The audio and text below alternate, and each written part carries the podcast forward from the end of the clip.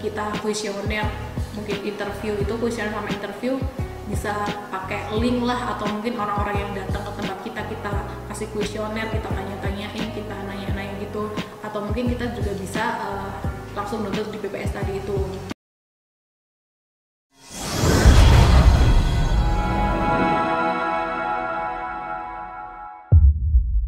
Jadi poin yang terakhir tadi itu ada observasi kompetitor. Kenapa sih kita harus observasi kompetitor itu? Ya emang harus karena kita kan niatnya juga mau ambil market mereka gitu.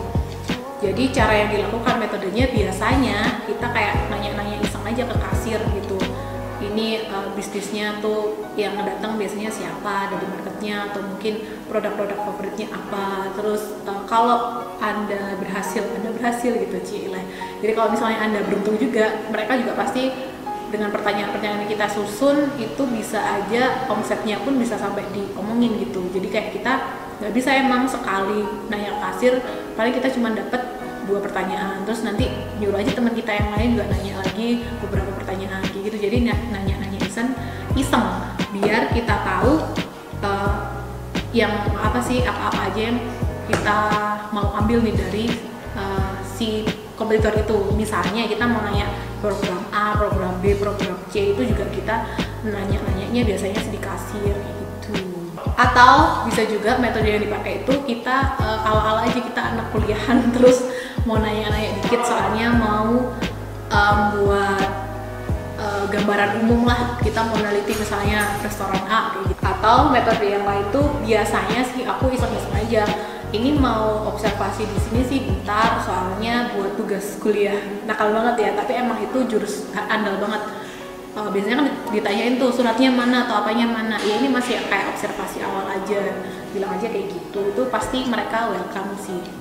Gitu meskipun kita bohong ya.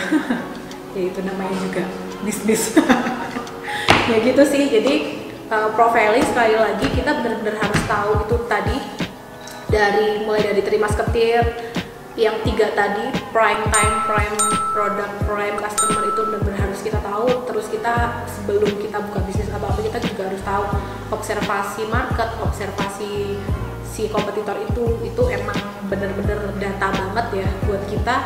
Nantinya kita bisa tahu uh, programnya seperti apa aset seperti apa kayak gitu. Gitu itu di situ. Jadi benar-benar ibaratnya tuh kita uh, ini ngegrab data sebanyak banyaknya tentang market tadi itu siapa, terus kompetitornya itu seperti apa, terus kompetitornya pakai media apa aja, mungkin Instagram atau webnya kayak gimana, Facebooknya apa kayak gitu benar-benar kita harus tahu. Karena emang kan kalau kompetitor tadi niatnya kita mau ambil marketnya, kalau observasi market tadi itu benar-benar kita harus tahu lah ya ibaratnya kita mau buka di Malang kita harus tahu nih orang di Malang berapa terus pertumbuhan paling banyak tuh rentang usia berapa. Terus yang tadi terima seperti tadi bener-bener udah fokus di bisnis kita yang produk kita tuh yang paling diminati apa. Jadi kita kalau mau buat program nanti nantinya juga bisa lebih uh, efisien lah. Jadi banyak yang nyamber ibaratnya.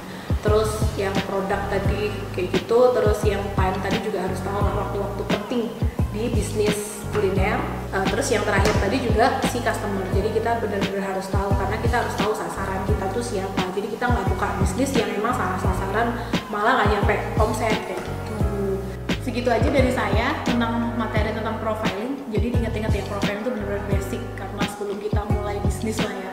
Kita sebelum kita terjun ke bisnis gitu. Oke jadi sekian dulu pemaparan dari saya. Jangan lupa like, comment, dan subscribe. Salam pertumbuhan. Dadah